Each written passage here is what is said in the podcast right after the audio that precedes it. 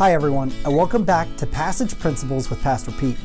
Today we're going to be taking a look at Colossians chapter 3, verses 12 through 13, which reads this Put on then, as God's chosen ones, holy and beloved, compassionate hearts, kindness, humility, meekness, and patience, bearing with one another, and if one has complained against another, forgiving each other.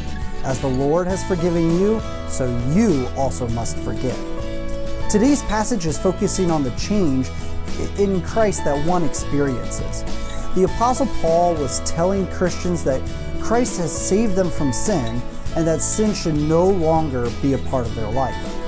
In fact, he tells Christians to put off or take off the sinful man, like how we might change out of dirty clothes. We get rid of them. Of course, when you take off dirty clothes, you need to put on new clothes. So, what should we be wearing as a Christian?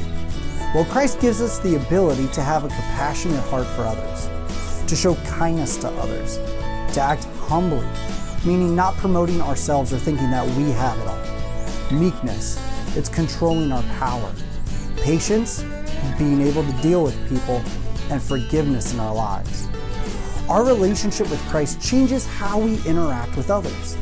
These qualities and characteristics come from walking in the Holy Spirit each and every day.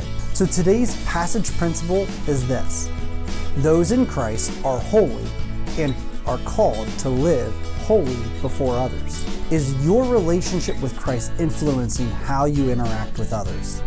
Take just a few moments uh, of time to reflect on your life. Are these godly characteristics that Paul mentions here a part of your life? I hope that they are and that God will just continue to work in your heart and change the way you look so that you look more like Christ to other people.